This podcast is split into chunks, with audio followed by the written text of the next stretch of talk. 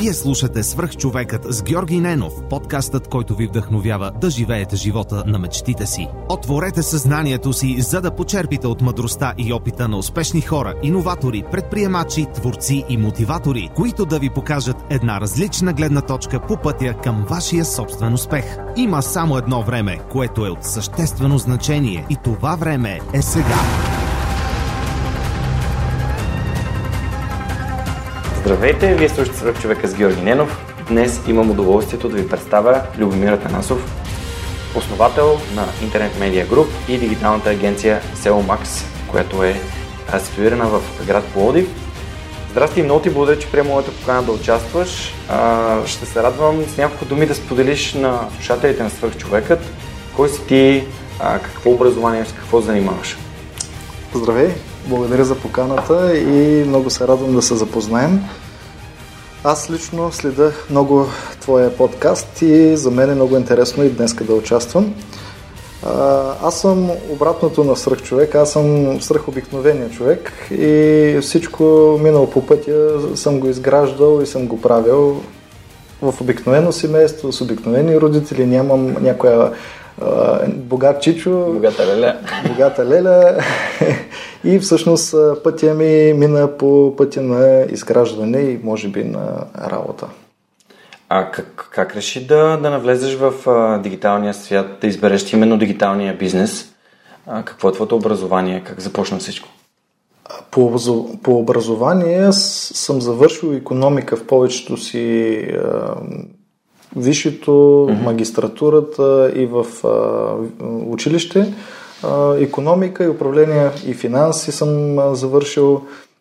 Нямам чисто маркетингово образование, но аз съм бил винаги насочен, обърнат към маркетинга и всъщност какво и как мога да направя, за да развия едно нещо. И повечето от нещата, може би по-късно, като стигнем до там, съм ги достигал логически и след това естествено с четене. Като бях малък, никога не съм бил отличен ученик. Да, в една от престижните гимназии стигнах в Пловдив, но там имах средни оценки, тук там е отлични, но повечето средни. Не обичах да чета, не обичах да влизам в детайлите, но след като завърших, минах висшето образование, започнах да създавам бизнес, аз от малка работа, тогава почнах да чета и до ден днешен продължавам да чета и нон-стоп да чета и да развивам, да тествам и да взимам изводи от това, което правя. Какъв беше твой първи бизнес? Аз спомням си Никола Минков, като ми гостува, той разказваше, че е имал, че е работил на сергия на пазара на родителите си. Първия беше, може би, някъде 11-ти клас. 11-ти клас тогава обичах да хода на фитнес и спортувах. И първия, те са микс между две. Първия ми опит беше охрана. Охрана в една нощна, не дискотека, ами нещо като барче. Това беше, говоря, за месец работа като нещо и също охрана в един като завод, където обикаляш и гледаш циганите да ни крадат. Паралелно с това бях и в метро като мерчендайзър на техника, която в бъдеще тази техника, аз бях нает да продавам принтери. Мерчендайзерите са хората, които препоръчват стоката и дават информация към съответната фирма. Те не са служители на метро. И мерчендайзера трябва да препоръчва. И аз трябваше да препоръчвам принтери. Отдела по електроника така му обработи, че в рамките на края на месеца продавах епилатори много добре, но принтери изобщо. Всичко познавах и така. Това бях 12-ти клас примерно и малкият тук, малкият там и така. И това ми беше и първата истинска заплата. Много интересно беше наистина. Добре, защо продаваш по-добре? Не мога да не те питам това въпрос. Защо продаваш по-добре епилатори, отколкото принтер? Не знам, просто повече беше интереса към тях. Идваха различни жени, тук нещо да ми каже. Те се ме питах и аз накрая се заинтересувах. Викам, чакай да науча по-добре, да мога да обяснявам. Познавах студените точки, там не вълниеме студени глави, пилатори, не знам сега с колко глави, коя била добре, коя била зле. Всъщност ги научавах от всяка една жена, която питаше, защото тя си казваше и опит. Аз искам това да си купам, но всъщност съм ползвал това и ефектът е такъв. И аз така, от хората събирам информация и после я разказвам. След това в 12-ти клас реши да кандидатстваш пак икономика? Дали? След това, да, след това се записах в колежа по икономика в Пловдив и имахме икономика на туризма. Учих. Там продължавах да работя и да уча. Половината ден на работа, половината ден в университета и така 3 години, тъй като беше 3 годишно, след това 2 години магистратура, там икономика и финанси на средно и дребно предприятие, но честно да ти кажа, нищо не научих от това, което бях. И там се учи теория, никаква практика. За мен това е нещо, което липсва. Сега, на този етап от живота, идват много млади хора, които искат да кандидатстват за работа при нас. Той е завършил маркетинг, завършил е пиар, завършил е нещо свързано с това, което идва да кандидатства. Голяма част от тях нямат достъп до реалността. И тук нататък всъщност трябва да имаш опит от първа ръка. А как според теб трябва младите хора да изграждат достъп до реалността? Аз препоръчвам да се задават въпроси, но... За мен, ако се върна назад, аз какво бих направил и все още правя в нашата компания, стажа е нещо, което може да изгради добър опит. Защото какво се получава? Хората търсят служители с опит, но всъщност да бъдат млади и нещо, което липсва. И липсва възможността. Обаче, тук идва и другия минус. Той иска на стаж, но всъщност иска и да изкарва големи пари и нетърпението му го тласка към някъде, където бързо изкарваш пари. И искам да стана една сервитьорка, защото сега набързо за лятото сервитьорките са добре заплатени, живота е супер, ухажват ги, интересно е. Минават 10 години, става на 35 и в един момент вика, иска нещо друго да правя, искам да бъда програмистка. Ти какво можеш? Ами мога да нося табла. Да. Обаче, ако на възрастта, в която си бил, когато си имал желание да го правиш това нещо, изкараш 3-месечен стаж някъде, на някаква тематика и наистина дадеш от себе си и питаш правилните въпроси, това нещо може да ти преобърне живота. А преди малко в предварителния разговор си говорихме за желанието на хората да получават непрекъснато, веднага да получават награда за своите усилия. Ето ти го в пример от практиката. Да, да. Преди малко като си говорихме, мога и сега да го кажа. Да, хората гонят бързия резултат. Т.е. искат да направят действия и резултата да дойде веднага. В бизнеса, за съжаление, това не е така. Т.е. не мога днеска да инвестирам 5 лева и да очаквам, че след 2 дена вече ще имам 1500. Не става. Затова хората обичат да играят спортни активности, които има действие и резултат. Футбола е така. Риташ топката, влиза гол. Не влиза гол. Отиваш на боулинг, хвърляш, удръж кеглите или не удръж кеглите. Или всъщност, както бяхме казали, сега ли искаш да ти дам 5 лева или утре да ти дам 10? Кое ще предпочитеш? Но бързия резултат в повечето пъти е труден и хората трябва да изчакат и трябва да бъдат търпеливи. Това е едно от уменията в предприемачеството. Супер. И след като вече завърши своето образование, накъде те така... След това живота му прехвърли в една компания за продажба на метали, която една от много богатите компании в България, тъй като металите са от доходоносните бизнеси, както нефта, както финанси, парите. И всъщност там започнах от най-ниската точка. Почнах да се занимавам с резане на метали, с газорезка. Това е нещо, което никога не съм знаел за какво представлява, но реших да се науча. Това е както сервитьорката, да направя нещо, за да има откъде да живея. Всеки си има нужди. И по този начин научих се. наистина от мърсотията, която ми се е случило, вече да се прибирам и да ми е толкова гадно и да плача по пътя, в който се прибирам, че ми е отвратителна работата. Минаха там известно време, месец, два-три, след което ме прехвърлиха в търговския отдел и започнах... Как те прехвърлиха? Чекай се, те прехвърлиха в търговския отдел? Хората видяха, че не съм на нивото на този, който режи железата, имам икономическо образование, разсъждавам... Okay. Не ме е страх да работя и започнах да продавам. И оттам започнах да правя хубави контакти с хората, тъй като почти цяла България минаваше през компанията да си поръчват различни метали. И така, доста години, мога да кажа поне 6, 7, 8 години в тази компания. Оттам вече през това време, през цялото време почвах да деградирам, защото отивам на работа, прибирам се. Нищо съществено. И лека по лека исках да хвана колелото на живота и да направя нещо с него. Тогава вече дойде следващата стъпка. Един ден реших, че искам да се занимавам с да продавам нещо. То не дойде от само себе си, нали? Всъщност то е стъпки. Започнах да мисля нещо да продавам. И с един приятел решихме, че какво се търси в момента? Търси се. Имаше една тенденция Angry Birds на телефона. Игри. Знаеш ли, че няма плюшени играчки Angry Birds? Да, наистина няма.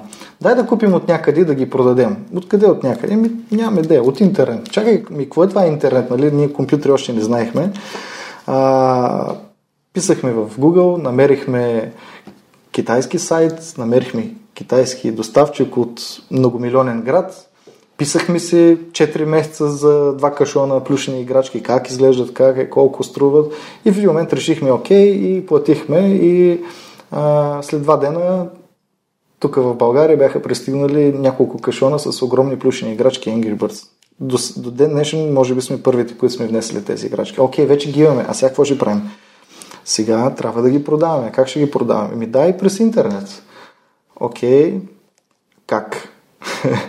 И един приятел имах, който се занимаваше с хостинг компания и той ми предложи, тук ще инсталирам един сайт на OpenCart и от Google си направих на Paint едно лого, сложих го. Знаех, че трябва да снимам, пак сега ще разбереш много от нещата са логически, че трябва да снимам снимката на бял фон, затова наредих и бели листове, ги залепих на стената и снимах играчката с телефона, качих ги така, изглеждаха отвратително, но в моето съзнание беше много професионално. И ги качихме. И служихме някаква абсолютно несъответстваща с истината цена. 25 лева играчката плюшената, тя е примерно 5,5, но наистина страхотна. При това имаше премеждие с държавата, защото ни позволяваха да ги внесем, защото никога не е влизал. Искаха да разпорят половината играчки, да видят с какво си, да направят експертиза. Няма нещо, което не се решава. Ние се притеснихме. Няма нещо, което да не се решава с една бутилка уиски и бомбони. И така ги изнесахме от митницата. И в крайна сметка за нула време ги продадахме. Изведнъж някакъв интерес огромен. Там почнахме, викаме, окей, когато човек иска да продава, търси варианти. Направихме си Facebook страници. До тогава с Facebook ползвах само за да виждам какво прави моята приятелка и за нищо друго не съм правил. И почнах да правим Facebook страница. Направихме Facebook страницата. Направихме дори фалшиви профили. Да пишем отдолу колко са ни хубави играчките, че са си ги купили. И до днешно време някой използва тази методика. Тогава за първи път съм ползвал инфлуенс маркетинга, без да знам, че е инфлуенс маркетинг. Тогавашната кома, която имах, тя снимаше по дискотеките чалга певиците и ги познаваше. И всъщност си викам, дай подари една чалга певица докато пее и я снимай с играчката. И тя подари. Сега да не споменавам чалга певицата. Изведнъж хит. Взеха да купуват червената плюшена играчка. Тя е да пусна поста с тази играчка. Качиха я в интернет и аз вече използвах силата на инфлуенс маркетинга.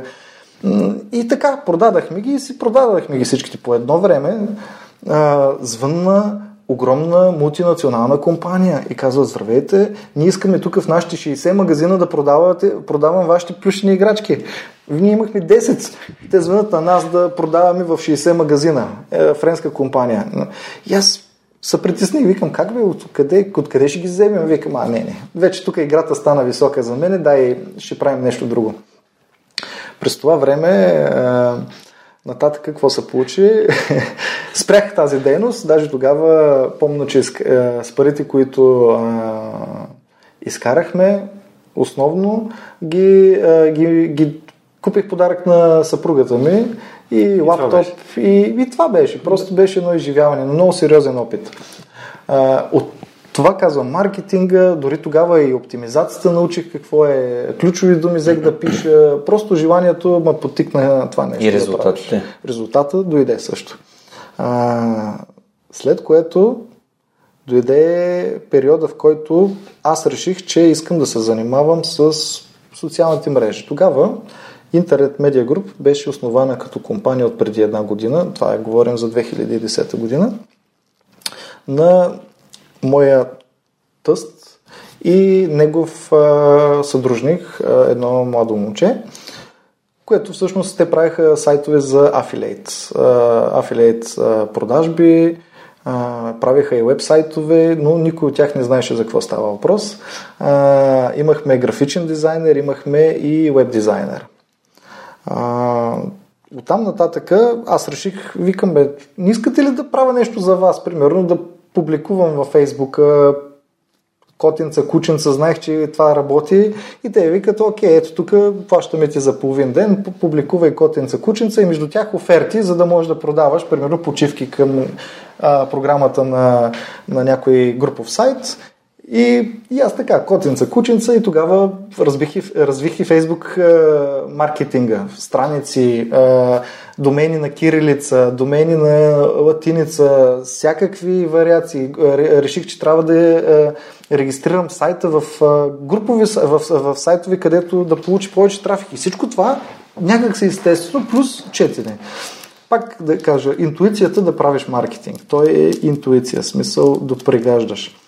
След което този партньор и бизнеса не вървеше, се отказа и аз реших да, как се казва, има на английски step up, и казаха: бе, искате ли да стана партньор в компанията, но да бъда съдружник, управляващ, да поема юздите.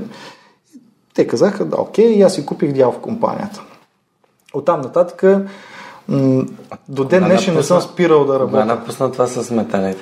Ами то беше между всичките неща. Когато правих Фейсбук, аз и бях там след работно време, продължавах да работя. Просто работният ден до ден днешен е много над 8 часа. Да. Някой дед вика: аз искам да съм фирмаджия. Да. Не знаят за какво става. Не, изобщо. И така, след което всъщност вече тръгнахме нататък. Нататък пак има смешна история, тъй като подкаста е насочен към, може би, да покажа истината на живота и всъщност как един човек стига до там и че е напълно възможно и пътя продължава да върви. Тогава, като станах управител на Internet Media Group, трябваше да мисля идеи, трябваше да давам идеи. Аз дори не знаех какво е сайт. Отзад не знаех как изглежда сайт.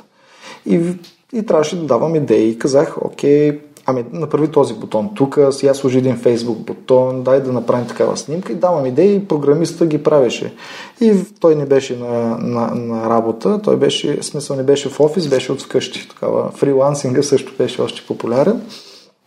И окей, вика, ще направя Фейсбук бутона, трябва ми един ден. Викам: добре.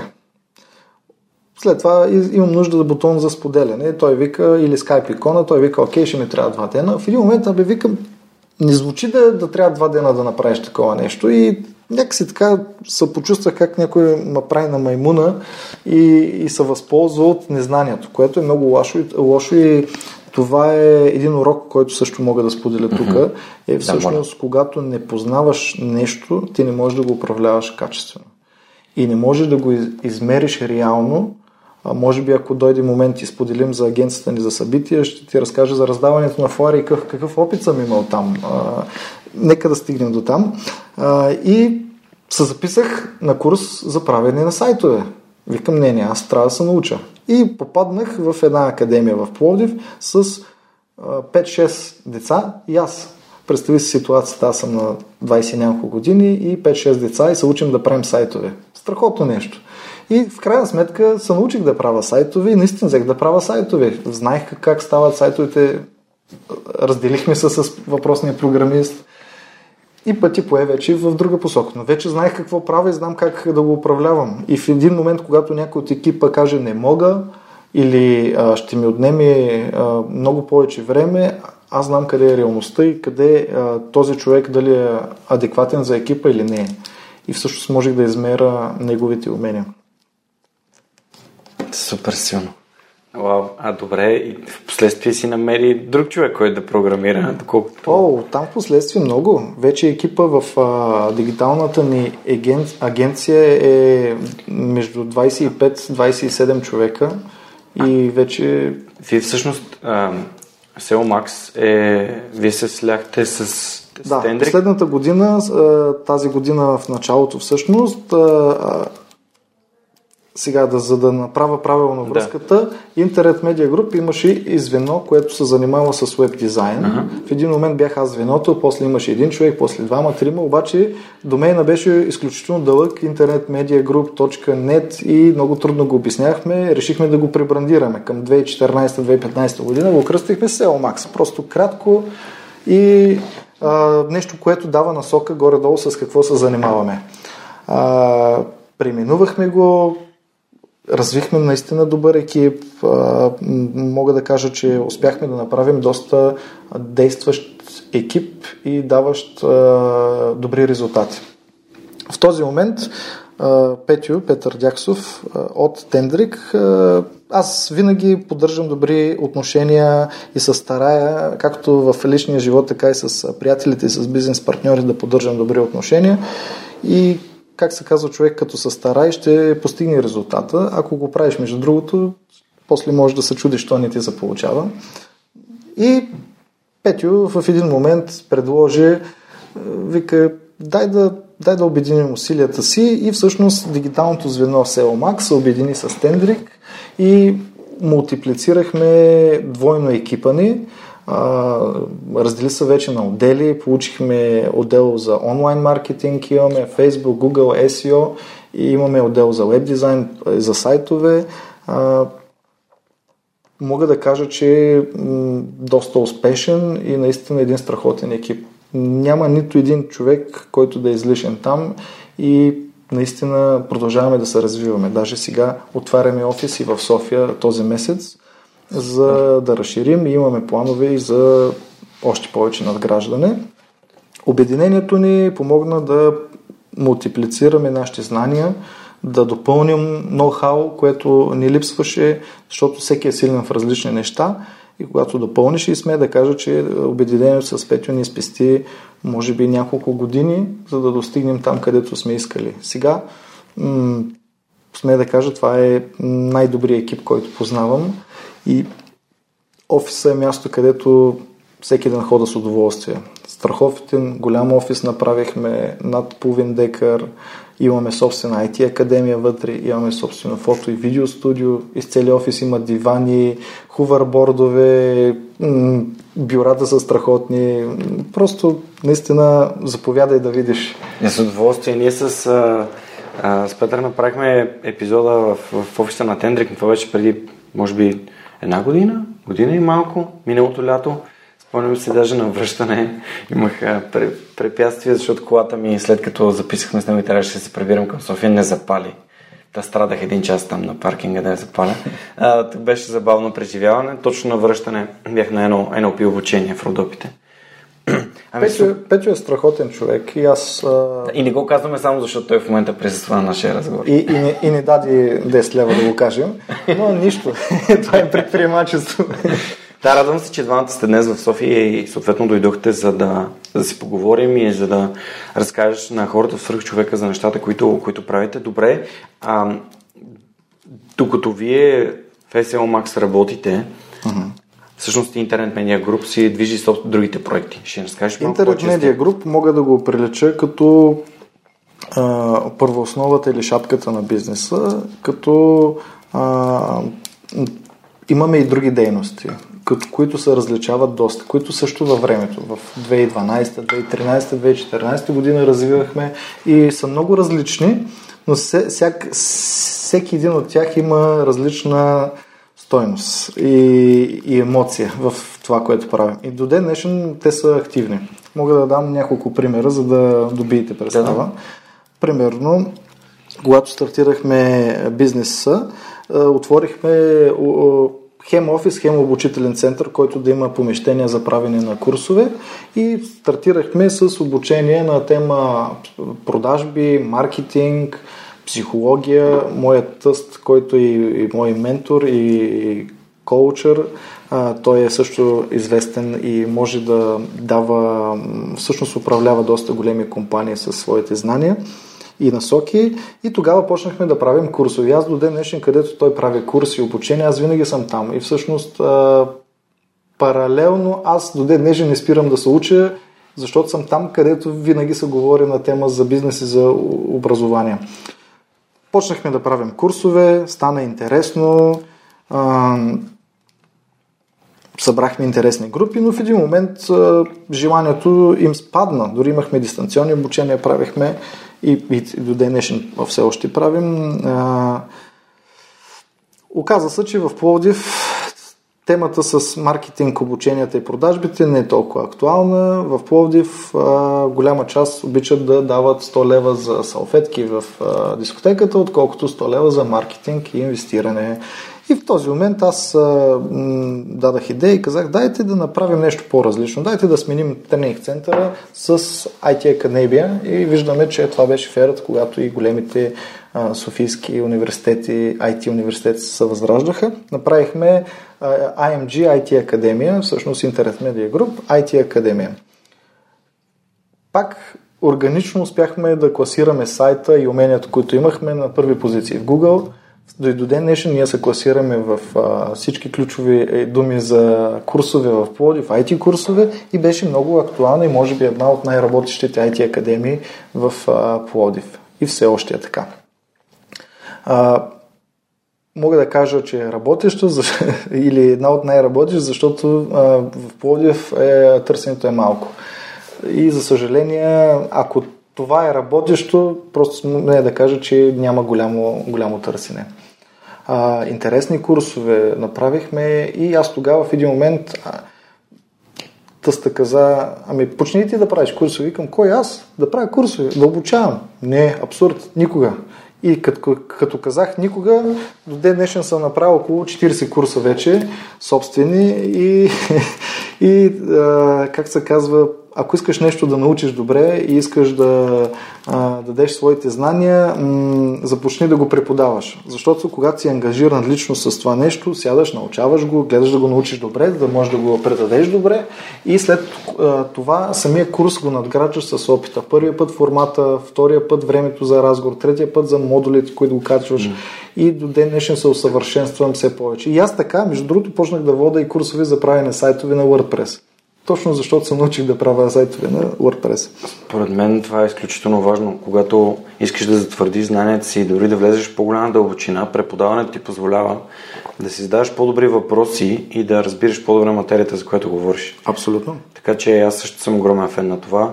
И дори в нещо толкова просто като джуджитсото, където в момента съм бял колан, абсолютно начинаещ, техниките, които мога да покажа на другите и да им давам обратна връзка с тях, и някакси разбирам, че ги разбирам. Mm-hmm. Усещам колко по-добре ги разбирам тези техники, които мога да ги обясня.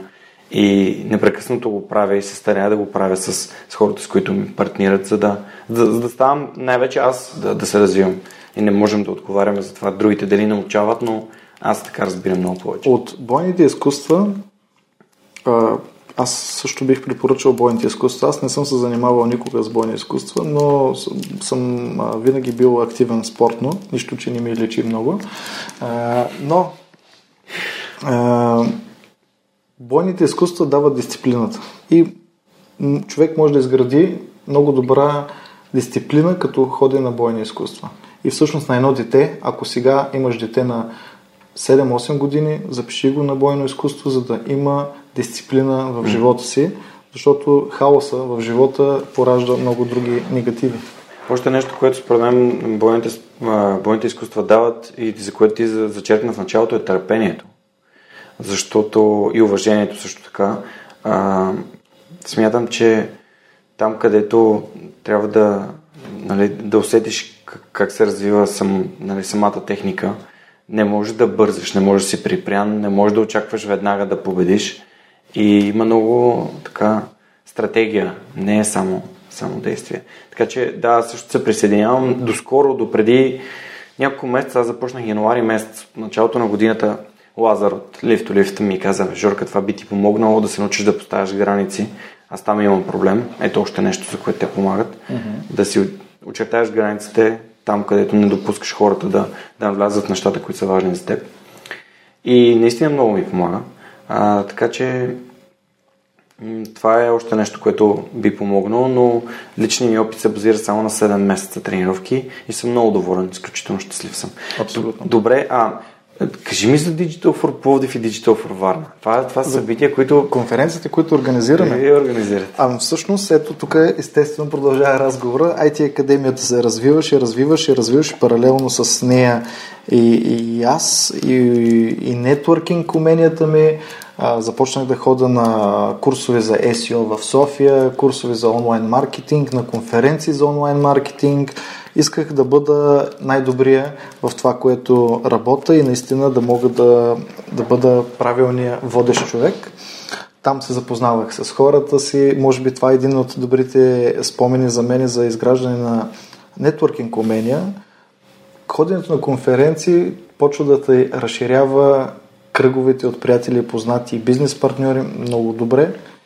И всъщност в един момент от нищото можеш да стигнеш до много високи резултати. Оттам в един момент реших, че искам да направя нещо за града, в който живея. Аз живея в Пловдив и винаги съм искал, освен това, което правя, ще дам пример. Всеки има някаква кауза в живота си. Както, идват хора, просят: дай ми 1 левче да помогнеш, или ето тук на това дете помогни, или прати СМС, еди къде си. Всеки иска да помогне.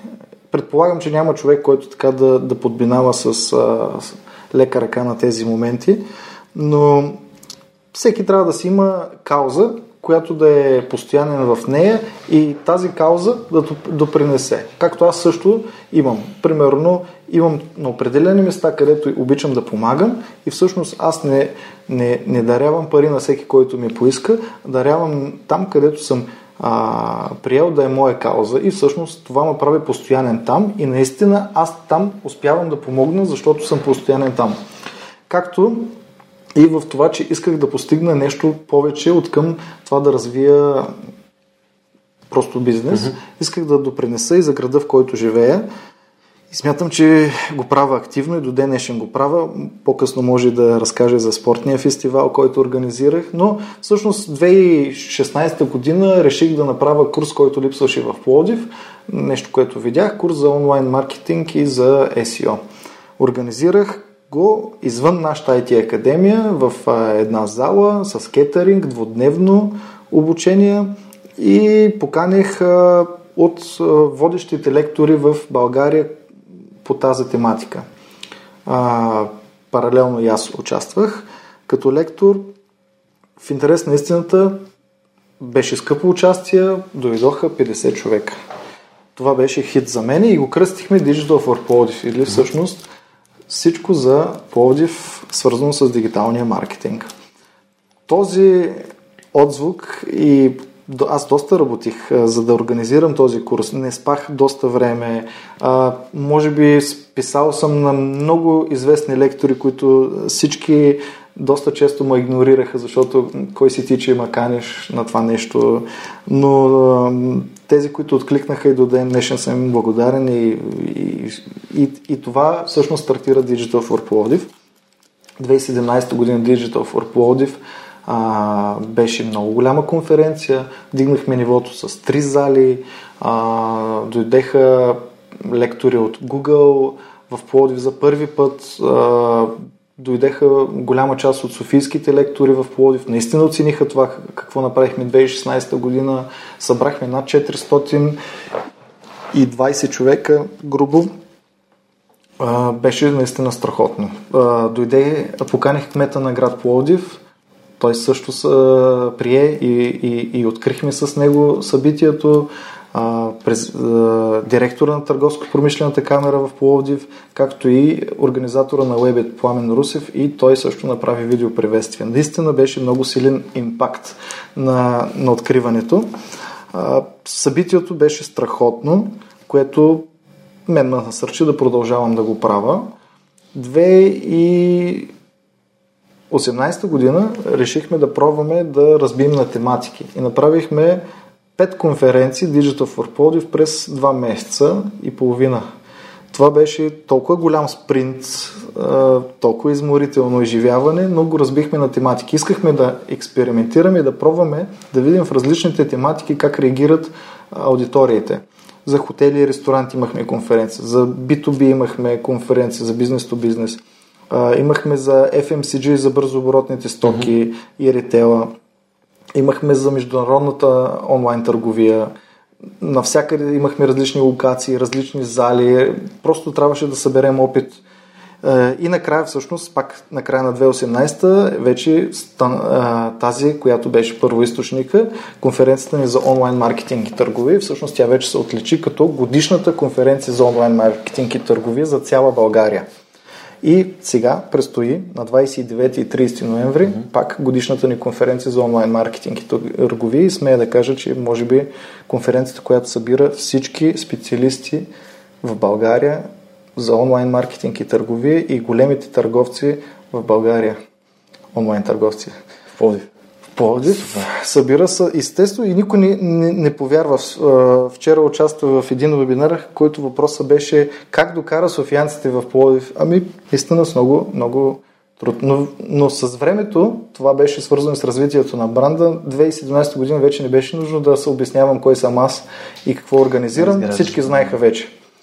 След което 2018 свръхчовека е по същия начин, постоянен си в това, което правиш. И резултата идва по-късно, но ти си търпелив.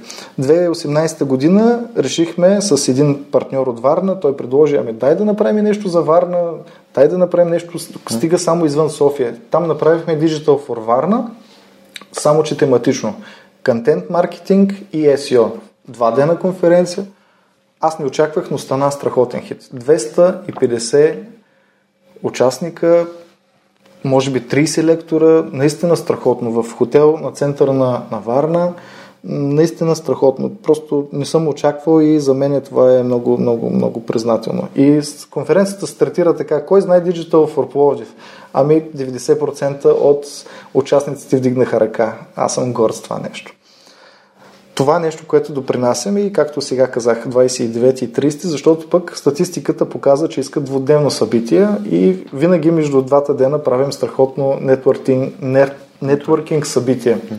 Тази година ще организираме и конкурс за дигитален маркетинг специалист на България, но млад, до 35 години, и очаквайте още информация от мене. Много яко. Супер. А добре, всъщност вие сте и освен тези събития, за които вече ми спомена, някакси между всички неща, за които ми говореше. Ами всъщност имаме звено, което е към Internet Media Group. Всъщност звеното се казва, то е свързано с Event Management, и имаме компания за организиране на събития Dream Agency, но звеното за организиране на събития към IMG организира тези събития. Организирахме през годината и HR Career Fair и Summit в една палата в Пловдив.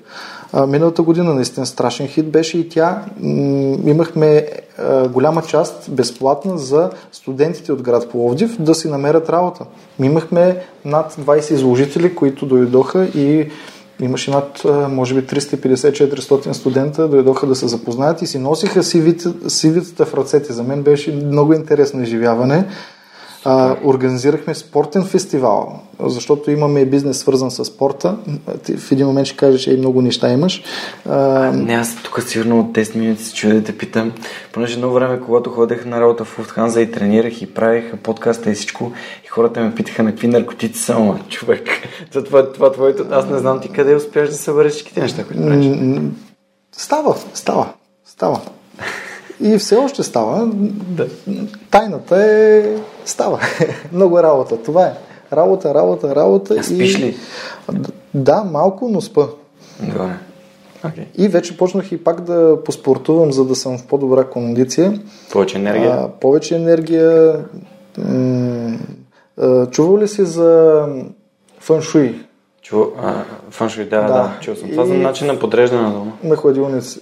Знаеш ли фъншуй за отслабване? Как било? Не. Какво да обърнеш хладилник към стената? Ли? Да. Фъншуй, обърнах ми хладилник към стената и почнах да слабея. Супер.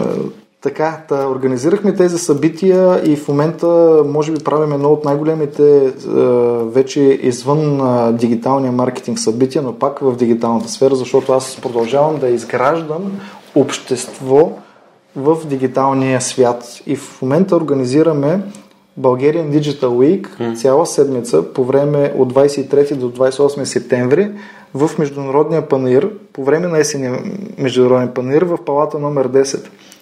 Ще имаме Digital Expo, изложители на големи компании, свързани с дигиталния свят. Ще имаме Digital Summit. И какво значи Digital Summit? Това е едно нещо, което сега ще разберете колко е трудно. Всеки ден в продължение на една седмица по 2 или 3 тематични конференции, свързани с дигиталния свят, безплатни, абсолютно безплатни. За всички хора от цяла България. Тази организация, това са 250 лектора. В момента само 250 лектора на Project Manager, който звъни, бяхме разпределили, че на всеки ден, ако звъни с 4 да говори, да ги пита дали ще участват, в продължение на 2 месеца трябва да звъни всеки ден.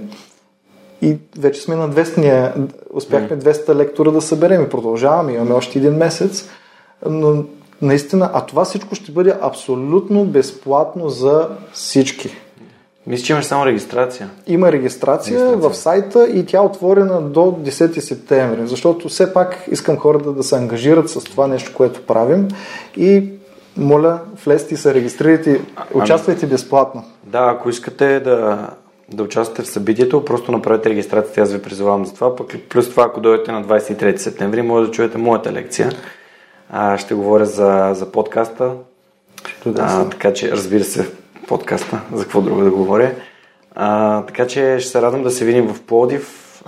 Планирам да отделя и аз малко време да... Не съм сигурен как ще ми е седмицата предвид другите натоварвания, но със сигурност на 23 ще бъда в... Мога да добавя на всички, които имат желания. Все пак, освен Bulgarian Digital Week, Международния панаир има още 5 изложения.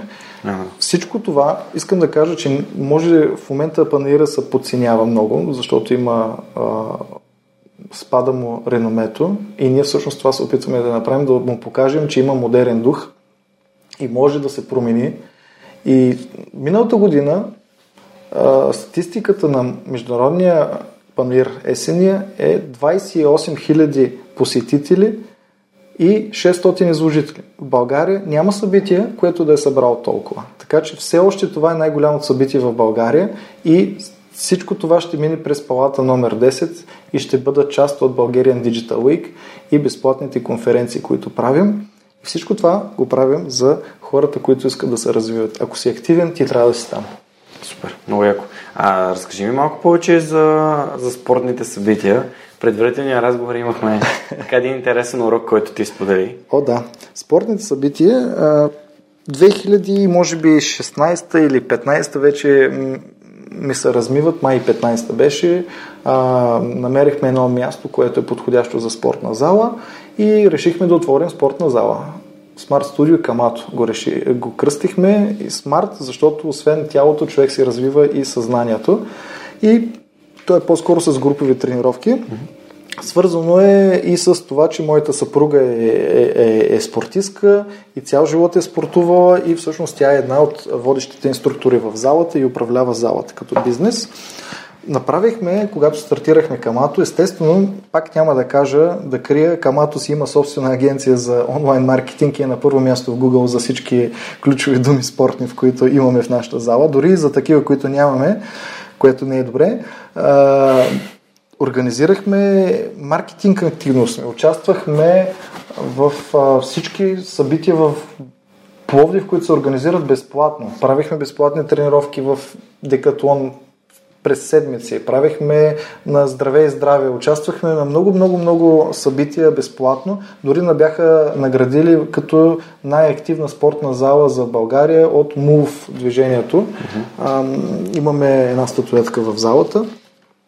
Паралелно с това искахме също да правим спортни активности. Станахме представители на международен спорт Пор-де-Бра, който ние сме сертифицираща агенция. И между другото, ето как съчетават нещата. Когато сертифицираме спортните инструктори за Пор-де-Бра, аз също вода кратка лекция как инструктора може да привлече активни спортуващи в неговата зала чрез силата на дигиталния маркетинг. И ето съчетаваме нещата. А за този опит, който спомена и ти беше интересно, 2016 година бяхме в един огромен международен фестивал спортен в Италия, в Римини. Римини Wellness. Този спортен фестивал е нещо невиждано. Това са 3 дена, който е посетен от 260 хиляди посетители. Нещо невероятно. Участвахме на тренировка с 7000 човека едновременно. Това нещо очите не могат да ти го съберат. И аз така се амбицирах и викам, искам това нещо го направя в Пловдив. Има територия, има как да се направи. Просто иска се хъс, иска се малко инвестиция, вече не малко, като дойде време за истината. И бях се амбицирал и викам, трябва да направя събитие. Аз обичам да правя събитие.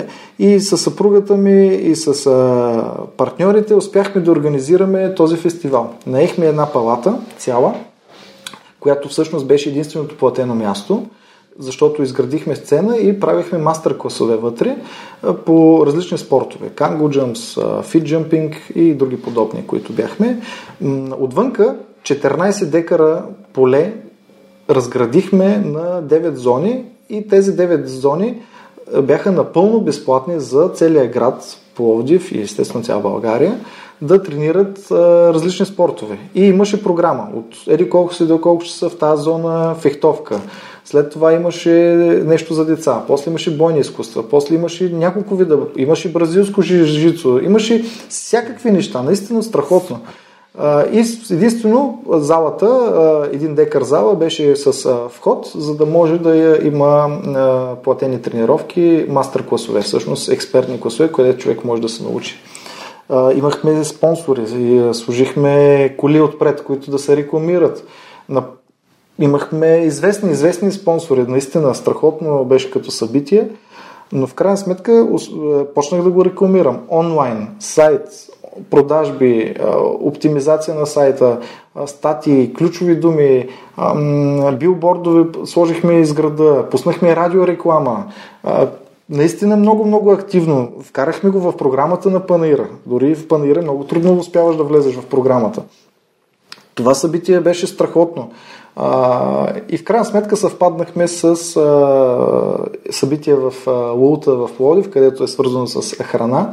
И се оказва, че може би аз лично смятам, че пловдивчани обичат да хапват, отколкото да спортуват. На базата на този опит заключаваш. Да, и общо взето опита и това, което беше резултата на спортния фестивал. И резултата беше наистина с много голям минус. 4-цифрена сума и то не е от малките. Може и 5-цифрено даже, ако така стигнем до края. И какво научи от този 5-цифрен успех? Да. Освен, че хората предпочитат да си хапват, отколкото да се грижат за здраве. Опита, това беше един от най-така скъпите опити, които получих. И всъщност аз какво направих? Мотивирах се от това нещо, седнахме и на един лист написахме какво ни беше направено както трябва и какво можем да подобрим от това, което направихме.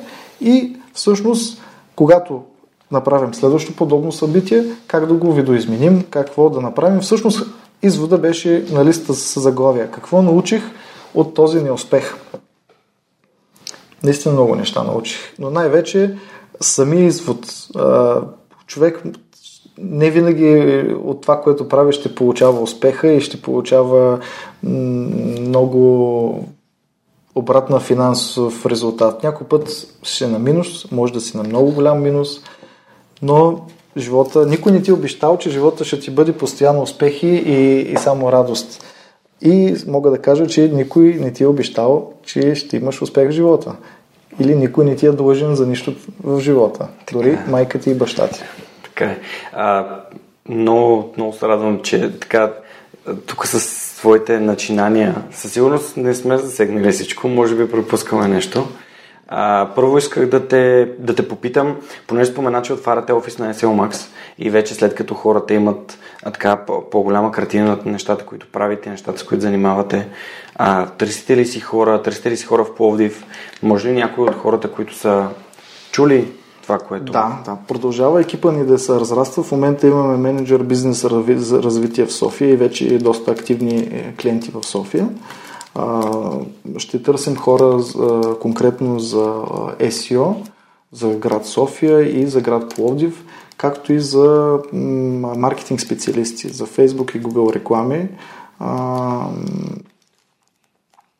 Ще ни бъде при всички положения нужно. Също и със сигурност винаги имаме отворена стажантска програма и учейки хората, които имат желание да се развиват, ще могат да достигнат до нас. И надявам се и те да научат повече. Супер! В контекста на това искам да кажа, че винаги слагам имейла, където хората могат да ви пишат, за да разберат повече. Ще сложи вашия сайт. Добре. Така че ако някой от Пловдив или от София има желание, може да се включи. Не можем да не минем и към темата с книгите. Да. Това е много важна част от свръхчовека, много важна тема. Има ли книги, които би препоръчал на хората и които са ти дали стойност или ресурси като цяло? Мога да започна малко по-далече, за да мога да кажа книгите всъщност, как влияят на мене. Винаги, когато намеря грешка в себе си. Аз съм така направен човек, че когато нещо не става, първо търся проблема в себе си и всъщност аз съм виновен за моите успехи и моите неуспехи и най-вече за моите неуспехи. И там, където съм тръгнал, какво трябва да развия. Аз в момента на този етап от живота си чета доста книги. Доста книги, които са на различна тематика, на професионална също, много и много курсове карам. И на тематика, която ми помага да обогатявам моя речник. Защото някъде по пътя на израстването се запознаваш се с по-големи хора и по-велики и всъщност не можеш да си позволиш да говориш неправилно и да не можеш да изразяваш себе си и да не можеш да изразяваш това, което мислиш. И когато завърших училище, до тогава нищо не учих, от тогава до ден днешен не спирам да чета. Бих препоръчал една книга, която наистина много ми хареса, на Робен Шарма, за клуб 5 часа сутринта. Наистина тя е комбинация между мотивация, между маркетинг и между въвличаща и интересна история. Много обичам да чета и биографии на хора. Много ми допадна на биографията на Тесла, на създателя на Тесла. Независимо, че той е противоречива личност. Говориш за Елон Мъск, не? Не за Никола Тесла. Не. Добре. И на Тесла филма съм гледал. Наистина много интересна биография и виждаш изводи от него, че е бил упорит, че не се отказвал, че когато е загубил, пак отново е почвал. И също в момента чета и биографията на Бенджамин Франклин. На много места ми беше препоръчена. Петю, моя партньор в дигиталната агенция, ме пита: добре, не смяташ ли, че тази книга е писана по друго време? по друг начин. Тогава времената са били съвсем други. 73-та година, 1700 даже. И всъщност тази книга какво ще допринесе с това, че я четеш? Ами извода ми е следния. Аз, независимо когато е писана, извода ми за тази книга е какви качества е имал той, за да постигне това, което е постигнал в своя живот. Като, примерно, бил е упорит, че не се отказвал, че е гонил целта, която искал да постигне, че е имал мислене на предприемач и е мислил напред и че не го е страх да действа. И както моята се казва, когато искаш да правиш нещо и си силно мотивиран, просто трябва да платиш цената за него. Цената за всеки е различна. За теб цената може да е пари, може да е време, може да е семейството, може да е лично време. Всеки плаща някаква цена, за да стигне до там, където иска. И наистина аз съм свръхпродуктивен, защото съм, може би да кажа, 2 пъти по-голям обем на ден работя, отколкото един нормален човек. Или всъщност аз зарязах моята работа от 8 до 5, за да работя от 6 до 11. А имаш ли си някакви инструменти и начини, с които които ти помагат и ти улесняват живота? Някакви хакове или приложения? Аз вчера писах за Wunderlist. Аз Wunderlist ползвам също. Там учитам... там се записвам книгите, които трябва да чета. Яко. И които отмятам. Wunderlist ползвам за това, което правя с книгите. Ползваме, имаме вътрешен CRM, който в компанията ни, който изградихме с задачи, който ползваме. Лично ползвам на Spotify, слушам подкасти там, както и твоя. Какво слушаш друго? Да. Ами слушам също подкаста за менеджери на Пламен Петров. Супер. И скоро си купих неговата книга. Студент душ за менеджери. Да, но още не съм почнал.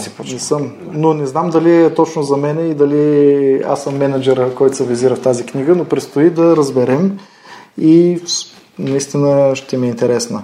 Също четем и различни книги, които са свързани с, как да кажа, не натоварват, а всъщност те отнасят в един свят, който не съществува. И този свят, както на Дан Браун, има много интересни книги. Последната книга, изкочи ми сега, как се казваше точно, пророчество, мисля, че беше страхотна книга, интересно написана и тя е много, използва много думи, които помагат да ти развият лексиката.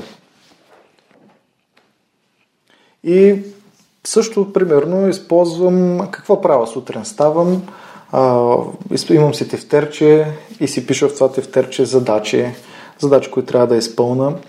Разпределям ги. Не съм експерт в правилното разпределяне на моето време и това е също минус, който гона, но може би от тук всички слушатели ще разберат, че човек има проблем и този проблем трябва да намериш да го решиш. Примерно, моя проблем е тайм менеджмента, или моят проблем е изказните средства, моят проблем е знанията в дадена тематика, аз го осъзнавам и почвам да работя за това нещо. Моят проблем е, че примерно имам проблем в екипа, имам нещо, което трябва да реша, почвам да търся варианти и го решавам. И първо търся, що не е направено и аз какво не съм направил, за да се случи. И какво аз съм пропуснал, за да не се получи. Както от всяка една конференция, която съм направил, какво не съм направил или кое е било минуса. И аз съм отворен към обратната връзка. Ако нещо не е било окей, винаги някой може да дойде да ми го каже и аз да го кажа както трябва.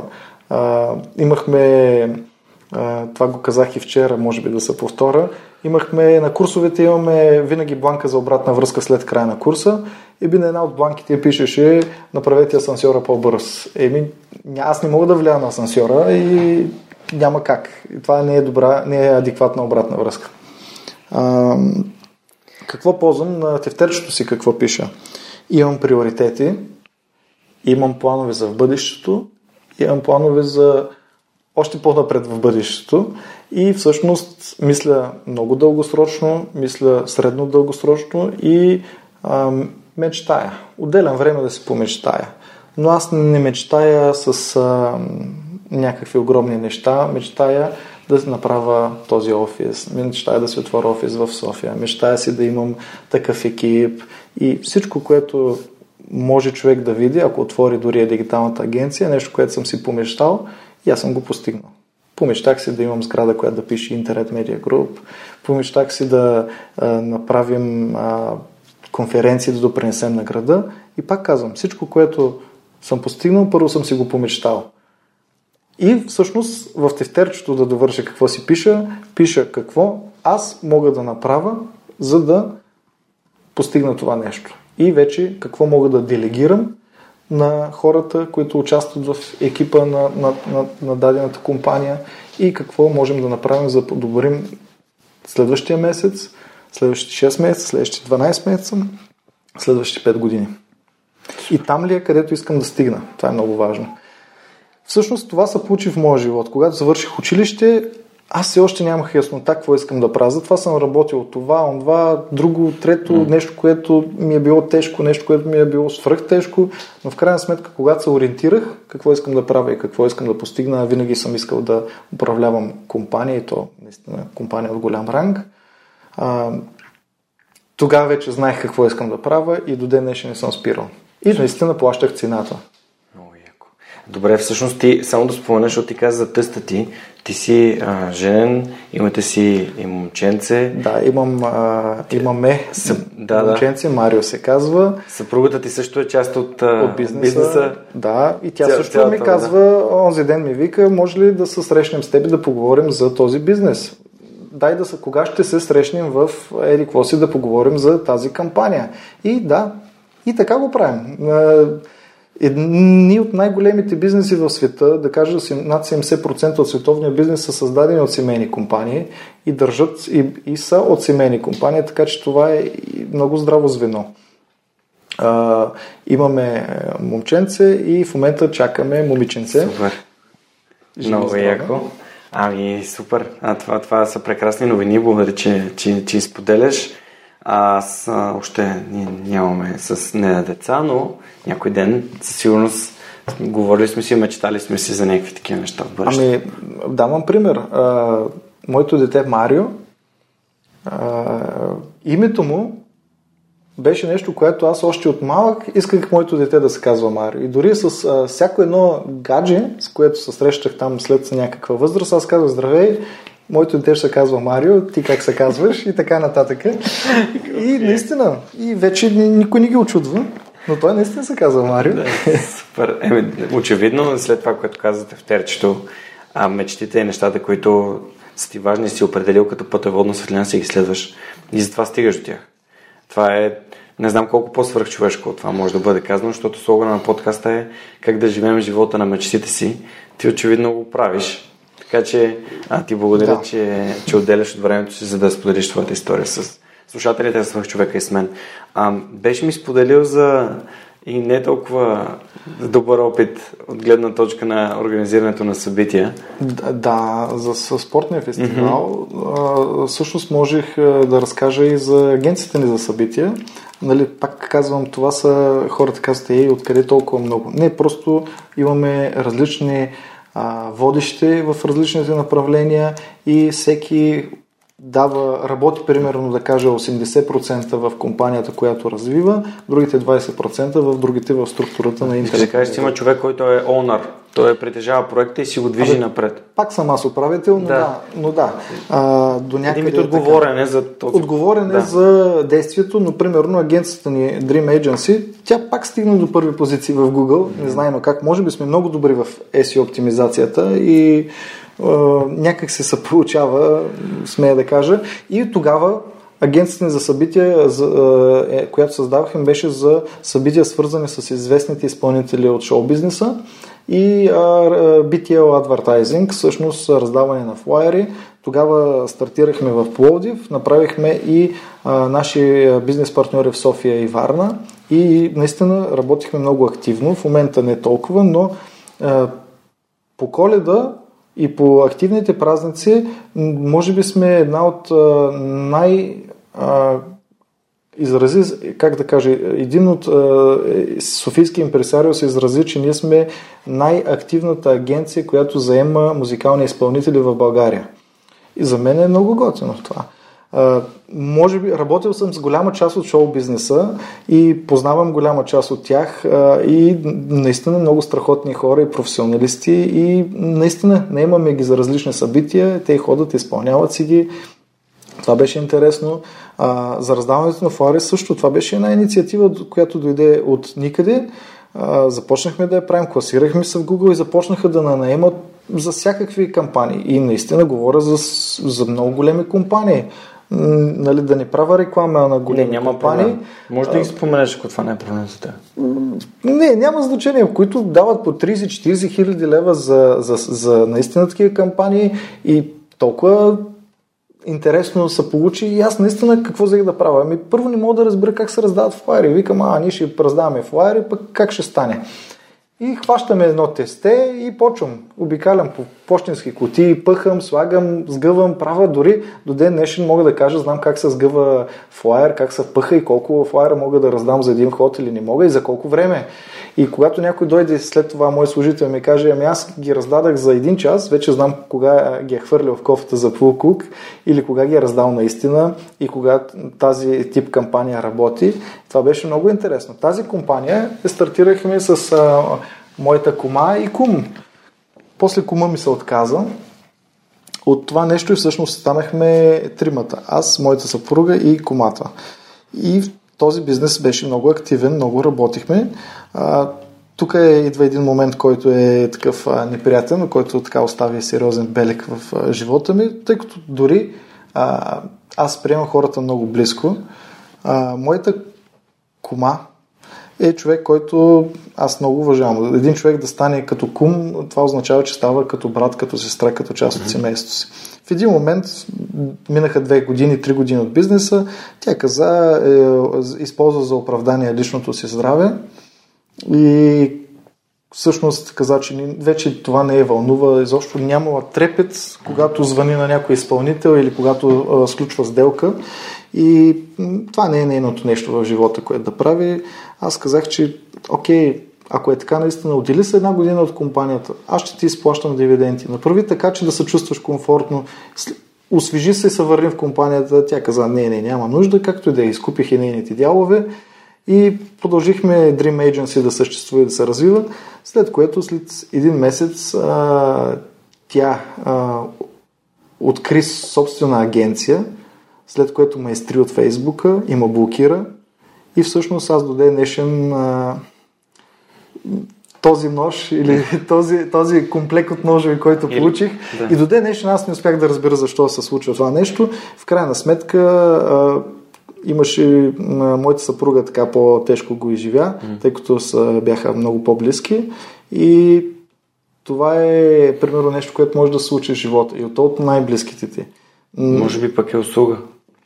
Да, много хора казаха така. Никога не знаеш в какъв друг момент. Защото се оказа, че примерно, тъй като интернет е интересно, оказа се примерно, че си е купила домейна примерно 6 месеца преди това. Значи то вече е работило някъде на подсъзнание. И всъщност моята кума ме изтри от Фейсбука и ме блокира и до ден днешен ме подминава. Докато ме види, я все още не мога да разбирах. Но в крайна сметка има един израз, нали, което не те убива, да прави по-силен. Това ма амбицира и дори тогава влагах 100%, сега влагам 300% и продължавам да го правя и напукна това, компанията не става все по-успешна и по-успешна. Ами аз да ти кажа честно, и аз имах такъв тип преживяване и аз разсъждавам така.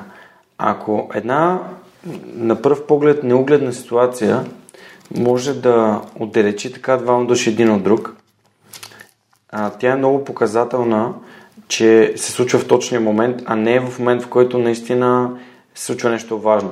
И трябва да разчиташ на този човек или да правите нещо, което, нали, е наистина съществено. Плюс това ти не можеш да промениш хората и техните действия дават доста ясна индикация, нали, какви са им ценностите и каква им е идентичността.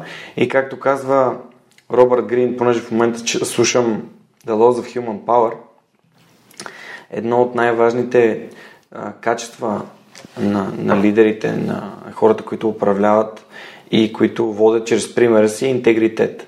Uh-huh. А този интегритет в някои хора липсва. Така че смятам, че по-скоро е било услуга. Знам, че се усеща като нож гърба. Да, абсолютно така. Така. Що ме е станало, значи е трябвало да става. Абсолютно, да. И по-добре, че е станало сега. Но пак да кажа, това е урок, който получаваш. Ето урока какъв е. Урока е някой път се получава и така. Но не трябва да те изкарва от релси. Това е, да кажем, ти си вървиш по твоя път, правиш си твой свръхчовек, аз си вървя по моя път, създавам си моите компании, успявам да развивам, стигам до едни от най-спешните компании в България, искам да ги изкарам вече в чужбина и някъде по пътя с теб се засекахме. Ето, засекахме се и от тук нататък може да бъдем приятели, може да бъдем партньори, може всичко да се случи, но в един момент ето човек поема друг път, тогава той си е поел по другия път и ти нищо не можеш да направиш. Да. И така. Но ти трябва да продължиш да следваш своя път. Това е много важно и в воденето на срещи. Това пак моят тъст го каза. Когато имаш своя цел, е като рибината кос. Рибината кос върви направо. Тя в основата си е солидна. Но тя има малки костици. И винаги по пътя някой ще те дръпне настрани, защото го вълнува неговата тематика. Ще те връща, но ти винаги трябва да се връща в основната костица и да вървиш към твоя път. Това е нещо, което е дръпнал настрани, ти пак трябва да се върнеш на костицата и да продължиш да вървиш към опашката или към главата. Има един много як цитат, който на път към конференцията, на която бях поканен да говоря, където запознах с твоя тъст на Българската e-commerce асоциация. Един цитат, който напоследък става все по-адекватен. Всяко нещо се случва за наше добро и някой ден ще разберем защо. Така че ако имате някаква трудност или сте минали през нещо, няма смисъл да го изживявате като края на света, просто някой ден ще разберете защо е трябвало това нещо. Аз имам същото нещо, го бях виждал формулирано по друг начин. Ако си се заложил крайен срок на дадена цел и си стигнал до този срок на тази дадена цел и не си стигна до целта, то значи, че твоето изживяване още не е свършило. Аз лично, моето изживяване, което изпитвам, е не крайната цел.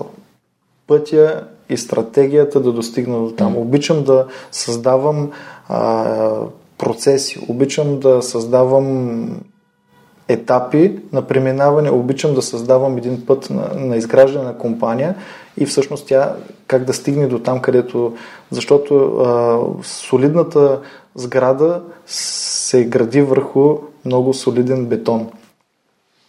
Съгласен съм. Супер. Много е приятен нашия разговор. Тук ми сподели една камара неща, които сте се случили и са били изключително така, как да кажа, като студен душ. Да. Като една студена вода. Ти вече спомена за хората, които търсите. Има ли нещо, което би искал да споделиш с аудиторията, с хората, които слушат, от гледна точка на личностно развитие, на успех или на управляване на хора? Мога да го свържа с твой подкаст. Свръхчовекът. Какво е свръхчовекът за тебе? Нека аз да те питам тогава. Свръхчовекът за мен е всеки човек, който е повярвал в собствените си умения и действа, за да достигне и да постигне нещата, които иска. Тогава извода е: бъди свръхчовек за себе си и бъди свръхчовек за нещата, които искаш да постигнеш. Но както започнах подкаст, аз съм свръхобикновен човек, така че това е постижимо за всички, които имат цел и мечта и са готови да платят цената, за да я постигнат. Аз наистина мога да кажа, че когато работя, съм една машина за работа, която е от сутринта до вечерта, не спира и това може да продължи месеци. Месеци наред. Има моменти, където някой вика: влизаш ли в бърнаут? Напротив, променям.